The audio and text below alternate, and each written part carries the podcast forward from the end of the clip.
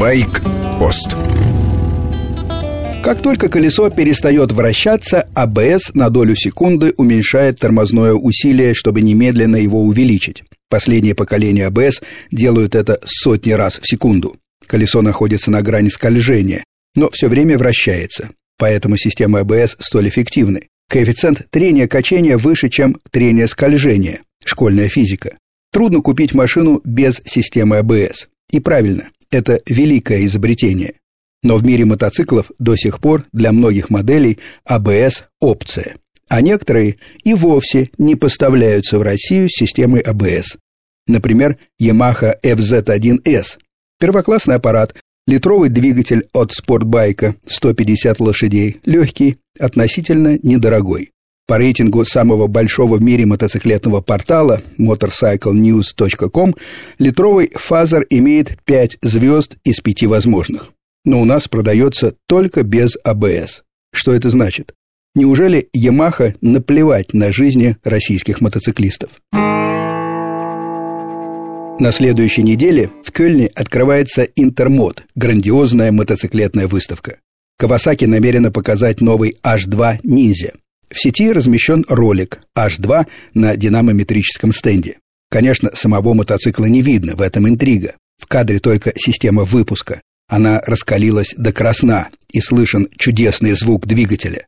По тональности, как у самолета на взлете. Подробности пока неизвестны.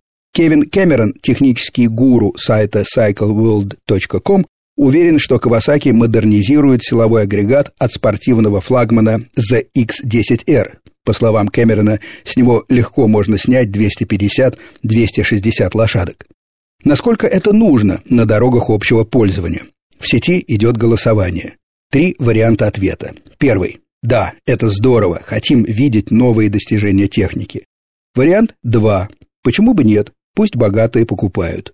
Вариант 3. Нужны более практичные, дешевые машины. Безоговорочно сверхмощные мотоциклы поддержали 63%.